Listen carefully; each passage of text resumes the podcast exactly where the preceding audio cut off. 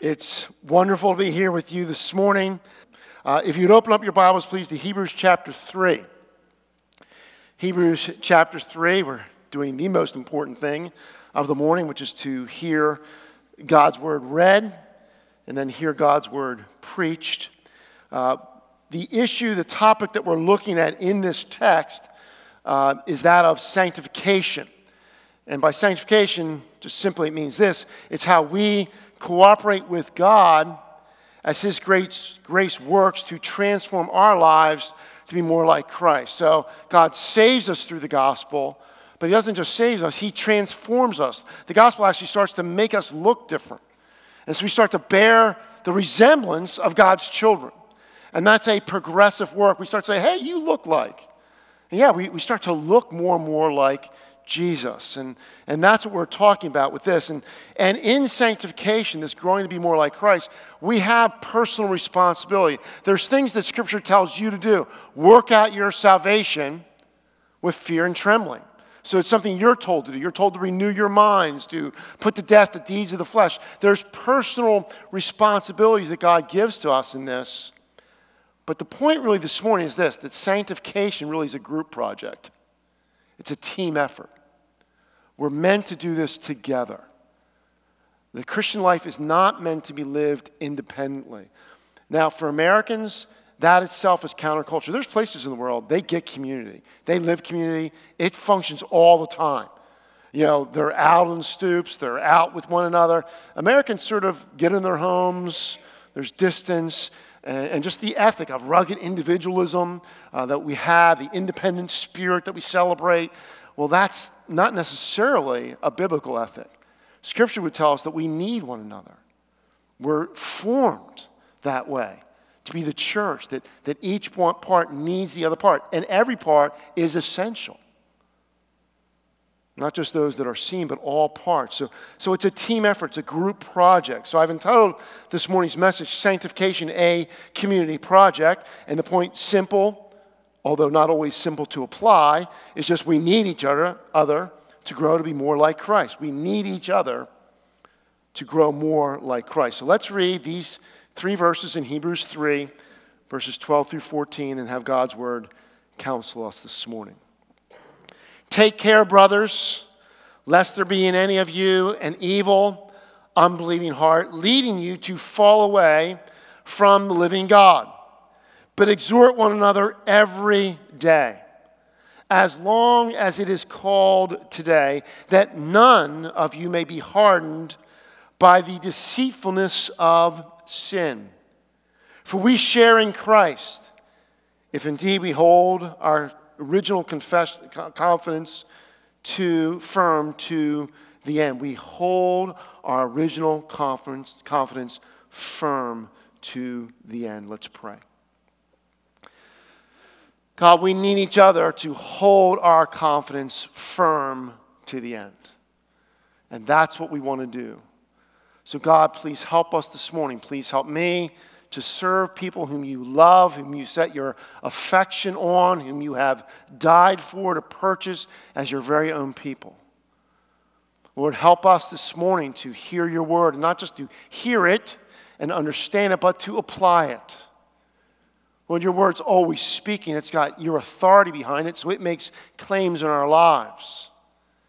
And Lord, for any of that to happen, we need your Holy Spirit because we are weak people. So, Holy Spirit, come and strengthen us to listen and apply, to be transformed a bit more today. We ask this in the name of the Lord Jesus Christ. Amen. One of the things I love to do and had a great conversation with someone uh, after the first service is about hiking. Someone who he'd hiked the John Muir Trail, he's hiking other trails, and we, we were kindred spirits immediately. In fact, I could have talked to him probably for the rest of the morning and been somewhere else. It was, it was a wonderful time to talk. Um, one of the things I love to do is I love to hike. I backpack. I do this out west. So I've hiked in uh, Idaho, Wyoming, Montana, California. I'll go out on long trips, extended trips. Um, I do day hiking as well uh, in different places, but I love getting out and seeing beautiful things of nature. Uh, there's just something of worship for me in that experience. Um, there's just that idea when you put a pack on and you're gone. for four, five, six days, and you're just away from the world. There's no news coming. My phone doesn't, I don't take my phone, so I have no phone interruptions. And just be out and see things that God made. And, and there's the experience of that is God made glorious things. They were glorious and beautiful before anybody saw them. So I've been up in, in mountains. Uh, I was just last year up in the Sierras. So we went to a lake about 11,000 feet uh, high, turquoise blue. It looked Caribbean blue, beautiful.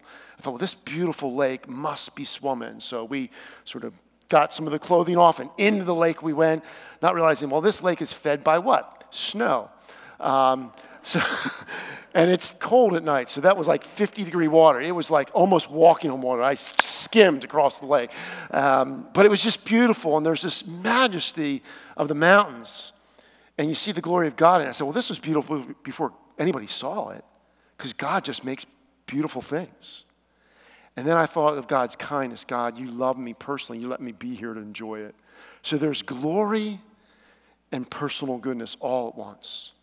So I love nature. I love the national parks. I've been to a lot of the national parks out west, uh, and I love those parks. All those parks, if you go to any national park, they're beautiful. They all have warning signs.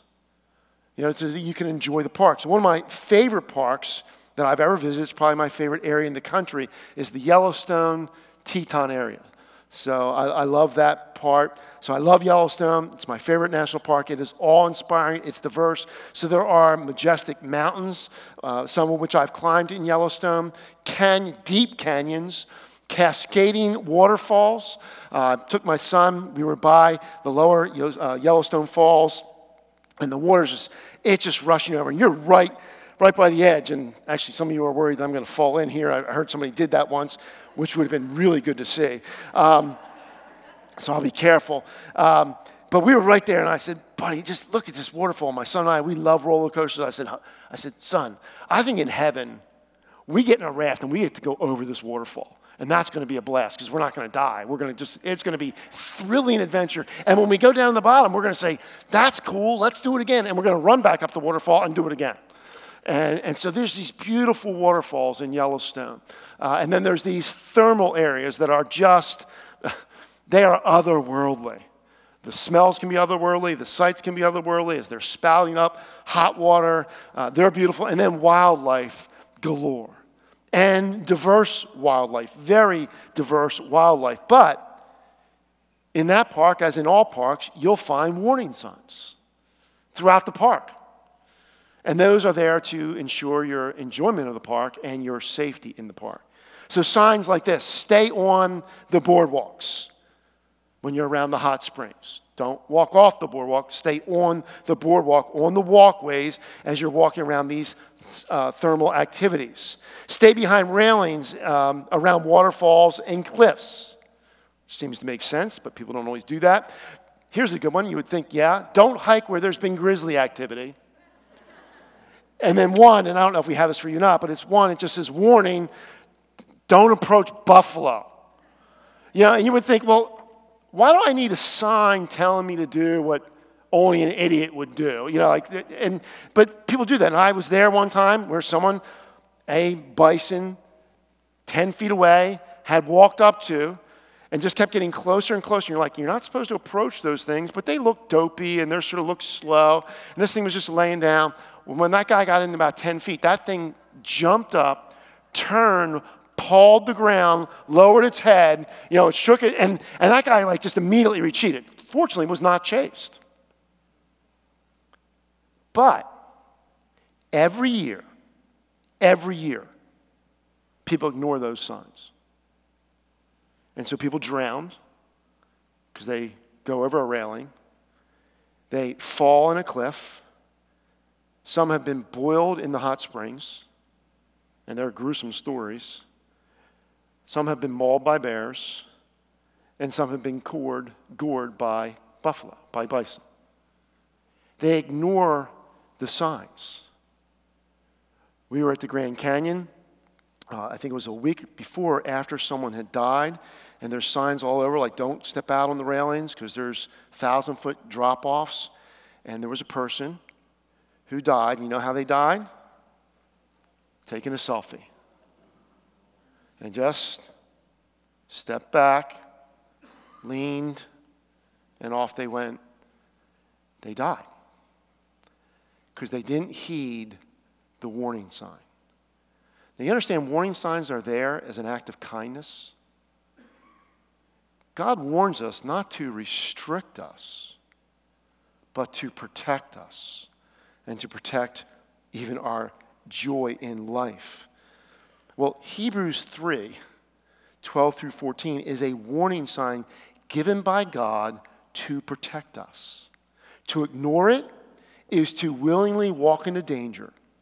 Now, this text doesn't just give us a warning, it also gives us guidance and a remedy to the danger. So, two points this morning. First, hear the warning. So, I want you to hear the warning that we're going to see in Hebrews chapter 3, verses 12 through 14. Hear the warning. Look at the warning in verse 12. Take care, warning, take care. Let me grab your attention right now. Take care, brothers, lest there be in any of you an evil, unbelieving heart leading you to fall away from the living God. Remember, this is being addressed to Christians or followers of God at this point. Maybe some weren't, but it's addressed to Christians. It's a letter to Christians. So it's like, be careful. There's a warning here. Lest there be in any of you an evil, unbelieving heart leading you to what? Fall away from the living God. And here's the warning sin is serious, sin is a dangerous companion. Sin's an imperious power that wants dominion. It's dangerous. The sign's here for a warning. Paul gives a similar warning in 1 Timothy chapter 6, and this is a specific warning. So it's not just a general one. Here we have a specific warning. Listen to what Paul writes in 1 Timothy 6, verse 10. For the love of money, not money itself, but the love of money, is the root of all kinds of evils. Now here comes the warning. It is through this craving that some have wandered away from the faith and have pierced themselves with many pangs. Folks, don't love money. Don't put your trust in money. Don't set your eyes on money as the end all. Don't think that if you win the lottery, life's going to get better. And actually, what's tragic is sometimes when you study people who've won the lottery and how their life has fallen apart. So don't set your, and what happens? Well, you could wander away from the faith. So there's a warning sign given about the love of money. There's a warning sign here that, oh, sin could happen and you could fall away from the living God. Sin is serious, is the first warning. Second warning is this sin is deceitful. So look at verse 13. But exhort one another every day as long as it is called today, that none of you may be hardened, and we're going to get to that, by the deceitfulness of sin. Now, we can read that. Sometimes, what we do with Scripture, I think one of our mistakes with Scripture is that we read things quickly, we assume we know what they meant, and we haven't stopped and thought about them. Right? So, I don't want you to do that. I want to slow down now so we don't just read this verse fast. The deceitfulness of sin. Yeah, the deceitfulness of sin. Well, what do you mean by that? So let's slow it down. Why we don't want to read Scripture fast is sometimes we, we can miss profound truth. I think one of the scriptures, probably one of the best, most well-known scriptures of all time, John 3.16. Uh, I was raised in a Christian home, probably the first verse I learned. And so we say it fast, right? It's at the back of every football stadium. It's on bridges. For God so loved the world, He gave His only begotten Son, and whosoever believes in Him shall not perish but have eternal life. Yeah. Whoa, slow down, folks. Let's slow down. For God the creator of the universe, the Holy One, the Eternal One, the one who formed me in my mother's womb. This great, glorious God loved the world, so loved the world. A world that was ignorant of Him, rebellious to Him, casual with Him, ignoring of Him. Yeah, this great God so loved that world that he gave his one and only son, a son that was precious to him, where they had perfect fellowship with one another. No, he gave his one and only son. By the way, and in that, to die for that world that was ignoring him and rebellious to him. so that anyone, whoever, whoever, what about you? Are you in the whoever? Well, you don't know me. If you're here today, you don't know Christ, you're part of this whoever. Well, you don't know me, I'm a mess. Well, that's who God died for messes, not people who had together. So, this God, this great God, so loved this rebellious world that he gave his one and only Son, that whoever, all inclusive, whoever believes in him should not perish in hell, but have eternal life with him forever. Isn't that the way we want to read that verse? Not fast. Slow down when we read Scripture together. So we don't want to be hardened by the deceitfulness of sin. So, how is sin deceitful? Well, there's a couple ways. One, sin tells us it's no big deal, right? No harm, no foul.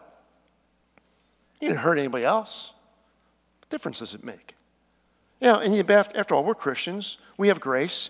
You can always repent. And while that's a true statement, if I say it like that, that's a misapplied statement. That's not saying, oh, you can always repent. Oh, so therefore sin's not dangerous? Sin's not serious? Sin may not have an effect. Oh, no, it's, it is serious. So it's sort of, it, it deceives by it's not a big deal. Here's another way it deceives us you can always stop. Right? You can sin up to a point and just stop. Probably some of you have been in that place where you're tempted and you're sort of walking a little bit, but you're like, I, I'm doing a little bit, but I don't want to go that far. Because if I go that far, that's scandalous. Right? If I go that far, now that's real sin. You know, anger, everybody gets angry. I don't want to haul off and hit someone. you know, now I've crossed the line, right? I'm okay up to the line, but I don't cross the line. I can always stop. Think about how that functions. If anybody has ever here struggled with any kind of addiction, think how that functions in addictions. I can stop. Nobody starts with, with some kind of addictive substance with, you know what? this morning I'm woken, woken up and I, I'm going to, I think I'm going to get hooked on this. That's probably going to cost me a lot of money, probably going to bring a lot of heartache to me. Might compromise my health, and I'll probably lose family relationships. But I think it's a good idea. and you know, at any point, I can just put that away and just pick my life up and start over again and do well. Well, that's sin being deceitful. Ask anybody who's ever struggled with an addiction. Is it easy to give up? No. You know, think about anybody who's ever been struck with what's called a besetting sin, like a habit. Ah, I just, I can't, you know, and you've gone before God like it's me again and it's that again. Right? That can be very discouraging. It's me again and it's that again. You know what that speaks to? Sin's deceitful. It, it wants to be an imperious power, it wants dominion. It's one of the things that God breaks with the gospel and through Jesus Christ. He breaks the dominion of sin. But, folks, Let's not treat it lightly, thinking we can always stop. Here's another way that, way that sin can deceive us live for the moment. Right? Grab the gusto. I mean, really, it's what every commercial tells you. All that matters is now. That's sin. All that matters is now. Live for pleasures now. Live for the moment, just the moment alone. Sinclair Ferguson, in commenting on this, said the following Trace the pattern of sin in the lives of the characters described in the scriptures, right? God's given us scriptures to learn from. We have examples we can look at, and we're supposed to discern stuff. Trace the pattern of sin in the lives of the characters described in the scriptures. You cannot avoid noticing they did not see far enough or think clearly enough about their decisions and actions. From Eve in the Garden of Eden, through David on the rooftop of his Jerusalem palace, to Demas, the erstwhile companion of Paul, they all thought this what now rather than what then? Now you might say, that's a great quote. Well, why is that quote true? That sin, sin makes us short sighted. Scriptural counsels us. Listen to what it says in Hebrews chapter 11. So we're in Hebrews, but if you just flip to chapter 11, verses 24 through 26, here's what it says there Hebrews 11. By faith, Moses, when he was grown up, refused to be called the son of Pharaoh's daughter, choosing rather to be mistreated with the people of God than to enjoy the fleeting pleasures of sin. He considered the reproach of Christ greater wealth than the treasures of Egypt, for he was looking to the reward. You see what he wasn't doing? He wasn't looking for the now, he was looking for the then. Think about what was offered him. You are a prince in Egypt. Do you know what that brings you? That brings you everything you can imagine and everything you can desire. With not only no consequences, affirmation. So, man, you've got this is the life for a young man, and you've got it all at your fingertips. And Moses says, No, that's living for now. I'm looking for my reward. Randy Alcorn once said, What's uh, let's what most important to us five minutes after we die be most important to us now. Because what are you going to have then? The clarity of what's most important. If you're a Christian, you're going to see the Savior. And here's what I guarantee you guarantee you will never have a regret of choosing Christ and serving Christ. There may be sacrifices, it may be hard, it may cost you something, but you won't walk away. I have no regret in my life. I'll be 60 this fall. I have no regret of following Christ. Not one, regardless of cost. I was a Christian school teacher for 10 years, made no money. I mean, made no money. It was a cost. I have no regret. You know where all my regrets are? Pursuing my own pleasures, listening to my own desires sometimes. Sin. Just being self oriented. No regrets ever in following Jesus, regardless of cost. Regardless of cost. You see what's ahead. So sin tells us no, no, don't think about what's ahead. Don't think about the long tomorrow. Think about today and today alone. And here's probably the most dangerous and most serious way that sin deceives us. It says this there's some, something or someone more enjoyable than God. There's something more enjoyable. If you had that, that would bring you joy that God can't bring you. It's always been there's something more enjoyable than God. Sin's deceiving. So sin's serious. It's a dangerous companion. Listen to the warning sign. Don't, don't step past. And sin's deceitful. It tells you it, you can control it. You can just get out of it. And you know what else? Sin hardens. Sin tends to harden us, doesn't it? Sometimes the first time you sin, I remember the first time, to my shame, uh, first time I ever shoplifted, I was probably 11, 12. And I'm not talking about like this was not a crime spree and like there was not a, you know, not a gang. It was candy. You know, it was a candy bar. But I remember like just sweating bullets. You felt like the SWAT team was going to come in any moment. Okay, against, you know, against the wall, you. I know you're only 12. But, you know, just take you out. You know, but the candy bar. But you know, after a few times doing that, I didn't think about it as much. Now, it didn't lead me to, well, where did that lead you, Warren? It didn't lead me to a life of crime. you know, thank God for that. So it's not like, and, and I went from there to then, you know, grand larceny and I stealing cars and isn't the Lord good? They say, no, I didn't do any of that. God saved me for all those things. But, but sin hardens us. It dulls the conscience, and we get good at developing excuses. Have you noticed that you don't have to teach anyone, if you have any children, you don't have to teach them to make excuses for their bad behavior, do you? No, I mean, that just comes naturally. You know, did you? No, my brother made me do it, my sister. Well, you know, they're, they're just blaming someone else. Okay, that's what comes natural. Nobody had to teach me to defend myself, to make an excuse.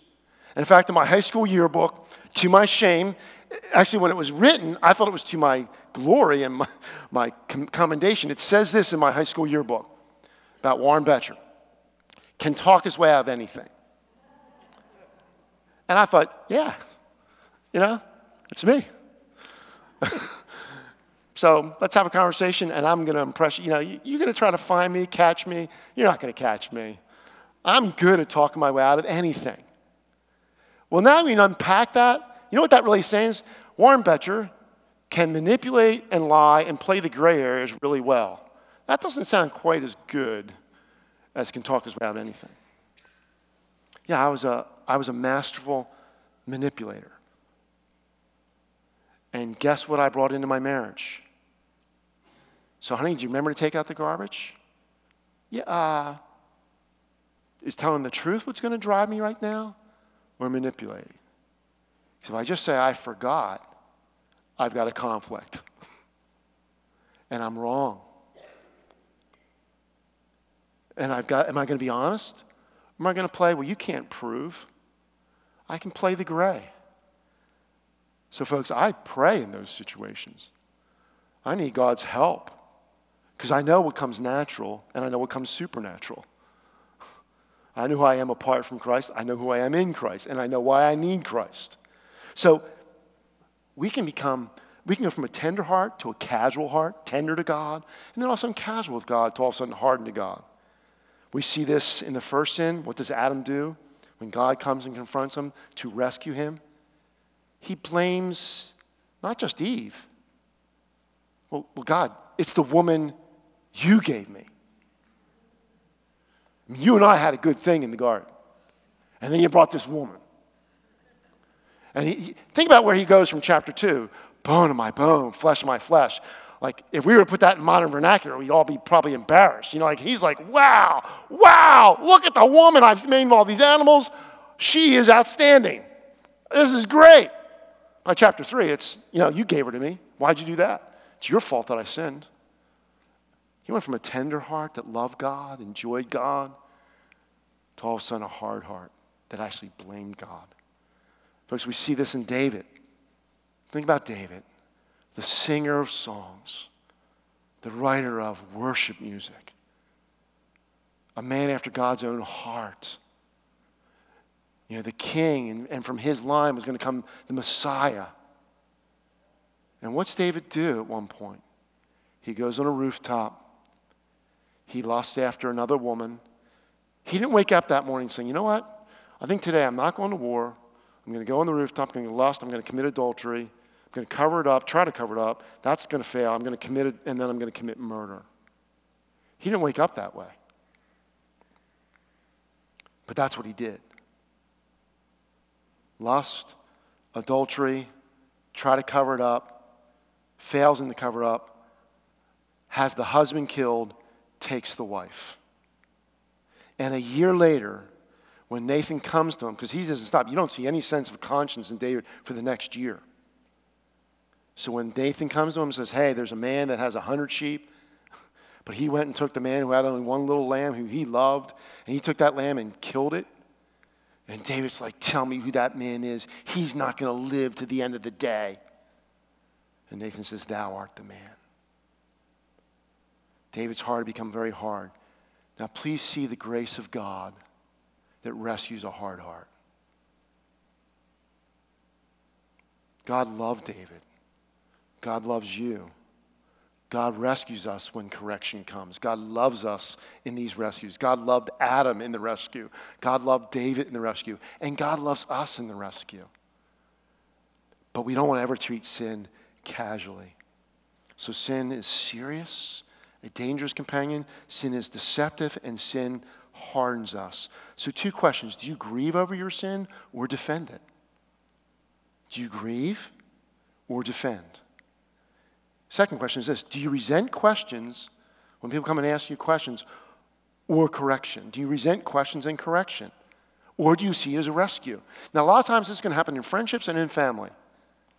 What happened with the spouse? Sometimes your children come to you and say, uh, Dad, you seemed a bit angry today. Do you feel God's rescue? Do you feel the Nathan part of your son at that point coming to you and saying, Dad, you're, you're walking a dangerous path. Dad, you know, thou art the man. Or are you like, son, I'm the dad, you're the son, quiet. Nobody questions me. Oh, okay. That's just killing the prophet. God wants to rescue us. Do you see God's rescue? How do you respond to it when people are pursuing you? Second point. So that's the warning. Let's not miss the warning. Let's remember why the warning's there as an evidence of God's grace, of an evidence of His love for us, so that we get to enjoy the world, not be ruled and ruined by it. Second, embrace the remedy. Now, this is not the only remedy, but is an essential remedy. The remedy is this, and we find it in verse 13 but exhort one, one another every day, as long as it's called today. Exhort one another. Maybe your scripture says encourage one another. It's, it's the idea that relationships are vital to Christian growth. Relationships are vital to Christian growth. Now, this is an essential remedy. It's not the only remedy. What's essential for your growth? Well, I think it's not the preacher, but it is sitting under the preached word. That is essential for your growth. So, in one sense, the most important meeting of this church in the course of a week is the Sunday meeting where you worship together. You sing praises to God, but you're singing truth to one another. It's very important to have corporate worship together. It's very important to sit under the preaching of God's word together. It's very important that every day you're opening God's word. It's God speaking to you. Words of life. That's important. And relationships are important as well. So it's not the only remedy, but it is an essential remedy. Relationships are vital to Christian growth. Listen to what John Calvin said about this. Unless our faith is repeatedly encouraged, it lies dormant. Unless it is warmed, it grows cold. Unless it is aroused, it gets numb. The writer of Hebrews, therefore, wishes them to stimulate one another by mutual encouragement so that Satan will not steal into their heads and by his falsehoods lead them away from God. You know what he's saying? We need one another. Because what? Oh, my faith, it, it, might, it might get numb. My love might grow cold. I need other people. Dietrich Bonhoeffer, if you know anything about Dietrich Bonhoeffer, pastor during the time uh, of Hitler, he was in opposition to Hitler. He was in the confessing church, so not the church that got co opted by the political party of their day, but a church that stood apart from all that, saw their citizenship in heaven, saw their prophetic call of the gospel in their, in their world and in their country. Um, Dietrich Bonhoeffer was eventually arrested by Hitler and killed right prior to the liberation of Germany. And he says the following The Christian needs another Christian. The Christian needs another Christian who speaks God's word to him. He needs him again and again when he becomes uncertain and discouraged, for by himself he cannot help himself.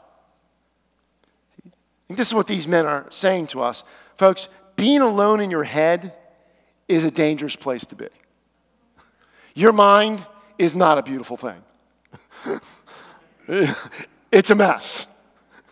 It's convoluted. It, it will believe its own lies. You need someone else to speak into your mind. This goes against everything. I'm a private person. If you know, I'm a person like I want to process this and I want to process it alone and come out and give you my answers or give you what I, you know. But I, I don't do that well. I need people to speak into my life. And I'm grateful for the people and men I have in my life that do that. And my wife, who does that better than anyone. And my children, who now are doing that for me. We need one another. Relationships are vital, so do not stay in your head alone. See, the recipients of the letter of Hebrews, you know what they were doing? They were starting to drift. And that drift of meeting together was becoming a habit for some of them. We don't need, we need one. I got the Lord. Why do I need people? Me and the Lord. The Lord said, Well, yeah, it is you and me, but I'm going to I'm going to speak to you through others. And by the way, they need you to speak to them as well, and I will use you. So being alone in your head is a dangerous place. This church was drifting from being together. So whether it's persecution can drift you from being together, whether it's the Lord's about to return, that can, oh, well, if he's going to return, why be together? No, be together. Be together. Folks, preaching and knowing sound doctrine are essential. That's why this church preaches the way it does. Why are you going through Second Corinthians? Because it's God's Word. You need all of God's Word. Why do you read different books of the Bible? Because we need the whole genre of the Bible. We need all the literature of the Bible. We need all of it. So that's why the church does. Why do we talk about doctrine? Doctrine seems to divide people. Can't we just love Jesus? Well, yeah, except you got to understand doctrine to do that well. You want to love the Lord with all your mind, too, not just heart and feelings, but informed, engaged. So that's why this church preaches the way it does, why it emphasizes doctrine the way it does. Those things are essential, but they aren't enough. Your devotions is essential, but it's not enough. Sanctification is a group project. We need one another to grow, to be more like Christ. Folks, individualism and isolation are unbiblical and dangerous. They are both unbiblical and dangerous. R.C. Sproul, dear brother who went to be with the Lord last year, said the following It is both foolish and wicked to suppose we will make much progress in our sanctification if we isolate ourselves from the local church. Yeah, we need one another. So we're called to live life together, but if we're honest, right, there's challenges that can cause us to drift. So, what are challenges you face in living life together? There's clearly a love and affection for one another. But what challenges are there? I'm assuming there's some challenges if your church is anything like our church, right? I think the suburbs presents a challenge, right? You're all from different communities. You don't all live within two blocks of each other. My son's planted a church in South Philadelphia. They planted for a number of reasons. One, to believe in church planting, to bring the gospel into South Philadelphia, all those calls. But people went there like, well, why are you going? Man, we want to live in community. They all live within an eight block radius. They all walk to the same park. They, they don't have to get in their car to ever meet somebody from the church. They love the community side of that. It's almost like living in a cul de sac. Now, they're an outreaching cul de sac. They're inviting other people into it, but they live in a community. It's easy. Guess what? Suburbs is harder. It's harder. I got to drive to, to see another believer. Think about your small groups you have. We call ours community groups. We've called them home groups, care groups, now we call them community groups, and we'll probably call them something else in the future. We have our small groups. Here's what I'm like, oh, at the end of a day, a long work day, I've been up early, worked hard, and I'm home, I've eaten dinner, dinner's resting, and I'm like, oh, yeah, oh, small group, oh, I don't want to go to small group, folks, and I lead our small group. I don't want to go to my small group, and I lead it. I'm like, I don't want to go out tonight, I'm tired. And I don't, folks, I think there's rare time I'm like, I can't wait for small group tonight. Oh, my heart's burdened. Oh, ah, I've got a message for the folks. I'm going to be mutually encouraged. I'm going because I have to, because if I don't go, it's going to be obvious I'm not there.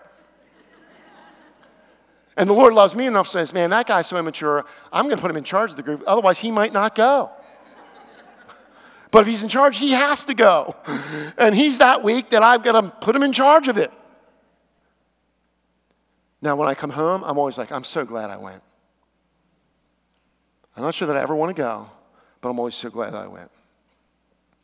Folks, you think about this way. When you think about community group, whatever your small group is, does a small group meeting change your life? Rarely, I would say. Maybe you would say, I remember a meeting, and wow, did that. And you have those dramatic moments. But most of it's probably, no, I, I can't remember most of them. But I want you to think about life this way life is not usually leaps and bounds. We're not supermen, right? We're not super Christians. We don't leap sin buildings in a, in a single leap. You know, we don't grow in a bound. We're not faster than a speeding bullet. You know what we are? We take little steps. Here, here's community group. See, I'm not, I'm not growing like this. But I went to a community group last week, and then I went to one, you know, next week, and then I went to one 10 months from now, and then I went to one a year, you know, for a year I've been going, and then I went to another one for two years, and then I've been going to group for three years, and now I've been going to group for four years, and now I grew for five years, and six years, and seven years, and 10 years. What sustains me? I don't know. I'm just keep going. And now it's been 11 years. Huh. I'm not the Christian I was 10 years ago. I, I, I'm more transformed in the image of Christ. How'd that happen? I don't know. It wasn't one meeting, it was a hundred. And I just changed little by little, imperceptibly. You know, sometimes at conference, you take a step. But you know what happens even if you get a step at the conference next week, ladies? After you get the step, and after God imparts something big, you know what you're going to do? Little steps. What, the, what are the truths you're going to hear next week that you're going to have to apply for the next year? And you're going to be encouraged to apply. Little steps. It's not one meeting that will change your life. I guarantee you, a hundred will. That's what keeps us going. You know why you have small groups here? Not because they're popular in America today. It's not because how you build a church. It's not because of church management. Because there's convictions that drive this church that say we believe life's meant to be lived together. Because Scripture tells us that there's 31 and others, and we're going to make sure that function in us. So we're creating a structure to help that function. Now we're not depending on that structure because there's also organic relationships that should be happening all the time. But we're going to actually structure something that tries to help that to happen. And there's a scriptural conviction that drives it. It's why I keep going to the community group. Not because it's my preference, it's because it's my conviction. You want convictions to drive you. So, folks, exhort one another every day. So, suburbs can get in the way. Busyness can get in the way. Wait, jobs are busy. I know few people that work 40 hour work weeks. It seems like everybody works more. But that can get, you know, busyness can get in the way. Kids' activities can get in the way of church commitments, can't they? I mean, I remember growing up, here's what Little League lives were for me. There's your glove, go up to the park, I'll see you in three, few, three hours. And you just went. Now it's, well, there's a travel team, there's a coaching clinic, there's a hitting clinic, there's this, there's that, there's, a, there's just so many things going on. Now, I don't want you to hear what I'm saying, like, oh, wow, you're just bashing sports right now. I grew up playing sports, I love sports. My son, I love Saturdays, go and watch my, little, my son play Little League basketball, baseball, baseball. Loved it. And then he played football in the fall, loved it. Saturdays, loved it. Loved watching, loved enjoying, loved being with the people, loved it. But here's what we didn't do that will never violate the priorities that drive us. And priorities can be misled through children's activities. See, here's what I thought. Just because my child's good at something, and my one son was very good at sports, very good. So just because he's good, has talent, and he has opportunity, that doesn't mean I have to let that all get expressed to its nth degree. It's very hard for parents now. Oh, I'm depriving. I'm not giving them an opportunity. Why? Give them as many opportunities as you can, but never to where they violate the priorities of what you believe. So we were very clear with our coaches. He doesn't play Sunday mornings. He doesn't practice Sunday mornings. I'm a, I was a coach, so I'm a committed guy. You join a team, you're on the team for like life. You don't miss anything. I don't care whether you're playing, not playing, you're there. An ethic that drives me. But I was like, and he'll be there at 12.05, not before. So I think in all the years he played, I think he missed maybe two Sundays for championship games. I was like, no, we're, folks, sports is a gift. I thought it was a wonderful gift. It was a wonderful opportunity. It was a great memory for my family. But my son's soul is eternal. It, live, it will live forever. I don't want him to love the wrong thing and chase the wrong thing. And I don't want to be a dad that would say, here's what's more important. Your success is more important than your soul. Your soul's of utmost importance.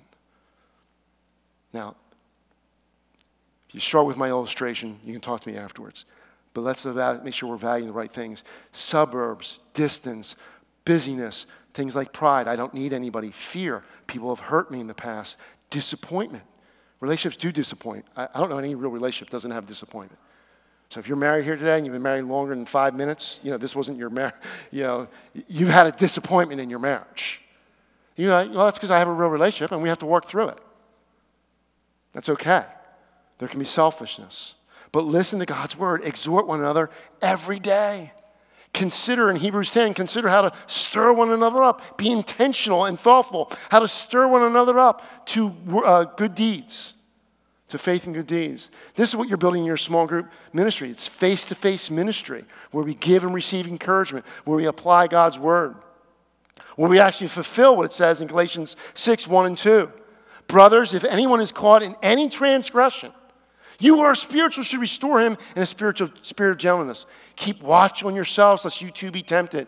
And then here, bear one another's burdens, and so fulfill the law of Christ. And oftentimes I'll ask people that how are you fulfilling that command? Because that command seems to be two sided. One, you have burdens that you're not intended to carry alone. Who's helping you? And guess what? Someone else has a burden that they're not meant to carry uh, alone. How are you helping them? I can't look out over an audience like this and say, there's somebody here that's probably discouraged today. Some of you are abounding in the Lord. Some of you feel like, oh my, this is not a, this is not a good day. Well, that means you need help. So someone wants to help you, and then someday you're going to need to help people. We have this ministry, right? You're in Second Corinthians with the comfort we've received we comfort others. It doesn't stop, it goes out. It's what you're building. So here's some questions to consider as we prepare to close. Are you plagued with discouragement or doubt today? In other words, do you, and here's how you can maybe think about that. Do you walk around with a low level sense of guilt or unbelief? I know God's good. There's good people in this church. I love this church. But you know what? I'm just a second class child. I just don't know if God, if you knew me, Warren, uh, you know, you wouldn't be real sure about God's excitement about me or how God might use me. So, are you plagued with discouragement or doubt? That you sort of walk through life with a low level sense of guilt or unbelief? If you are, you're not in unusual company. Second, are you comfortable with complacency? You know, complacency. In other words, zeal was a thing of the past for you. There was a time when you were first a believer, you were zealous for God, but now you've matured less zealous. You know, one of the things I think about with aging, again, turning 60 this, this uh, fall, we did a class for those over 50 in our class. We called it prime time. You're entering the prime time of your life. And, and one of the goals in that was uh, we were talking about worldliness. And usually, when you say things like worldliness, people right away can go to teens or younger people, like, oh, they can be worldly and know, chasing things in the world. You know where there's a message that nobody's even barely challenging? It's worldliness among those over 55. The ethic is this it's your time now, it's your money. You paid your dues. Your salary's probably higher. You got less responsibilities. You got more time, more money, more freedom, and you've done a lot of work. So it's your time now. Right? You see it on bumper stickers. It's my time. See it in lifestyle choices. Folks, it's God's time. We don't want to lose our zeal for the Lord. If anything, even more so, we know God longer. I remember hearing a guy pray at a wedding. He was 93. I've never seen a wedding where the highlight of the wedding was a prayer. Usually it's the vows, you know. It was the prayer. This guy, 93, prayed to open the wedding. And I was like, whoa. I thought, you know what? I can't pray that prayer. Not because it's uh, theologically better than I can pray. He's just walked with God for 85 years. I haven't. He knows God in a way that I just don't know yet. He has, and I, I just heard a man pray who'd been walking with the Lord for 85 years. Lord, give me a voice like that. Folks, our zeal should not change. Our energy may change as we're getting older. We need more of a nap, right? We don't have the same energy, but our zeal shouldn't change. And so we called, and I was glad. We had 60 some people over 50 years old coming out to those meetings for six weeks because we talked about how do we want to live a zealous life to our last breath.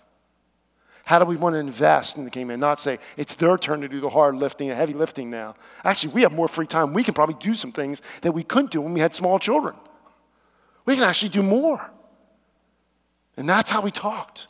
That's how I want my last breath to be. I, it'll be a weak breath. I'm hoping for clarity of mind. I'm praying for that. It'll be a weak breath, but I want my last breath to say to my kids and grandkids, no regrets following Jesus. Follow him with all your heart. That's what they'll remember from dad and papa.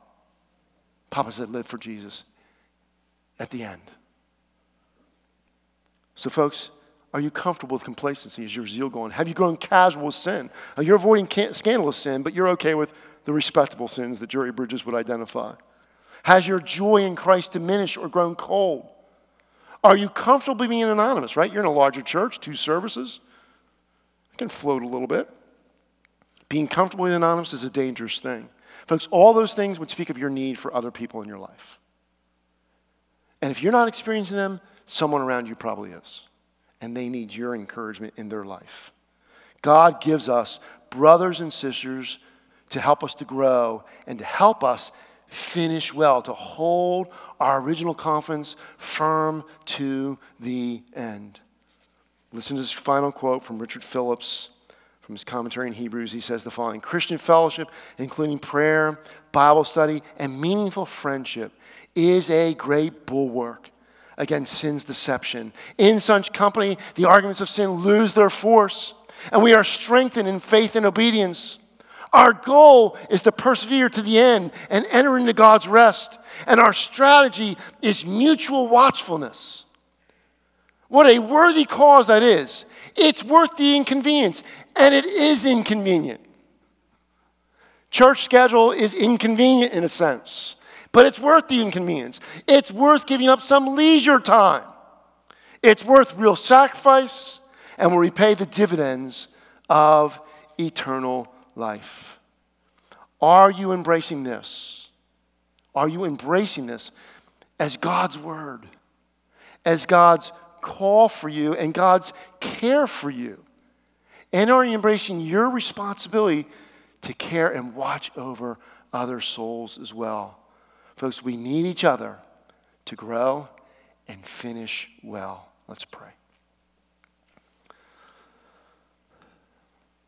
Lord, I thank you for the grace that is in this church, a love for the gospel that's in this church, a love for one another that's in this church. Lord, I pray that you would grow their love, that it would never grow cold. That as people touch the people of this church, they would say, Oh, my, how they love one another. And Lord, love would have action, would have intentionality, not just a sentiment behind it. Love that would be enough to reach out and even be a bit uncomfortable at times. Love that will work through conflict and not just be offended. Love that will sharpen us to love you more. And God, may we see the relationships that you've given us to one another as a means of protection from you, as a means of growth from you, as a gift from you, as a call from you. So may we exhort one another daily, as long as it's called today, so that we would follow Jesus wholeheartedly. I ask this in Jesus' name. Amen. Amen.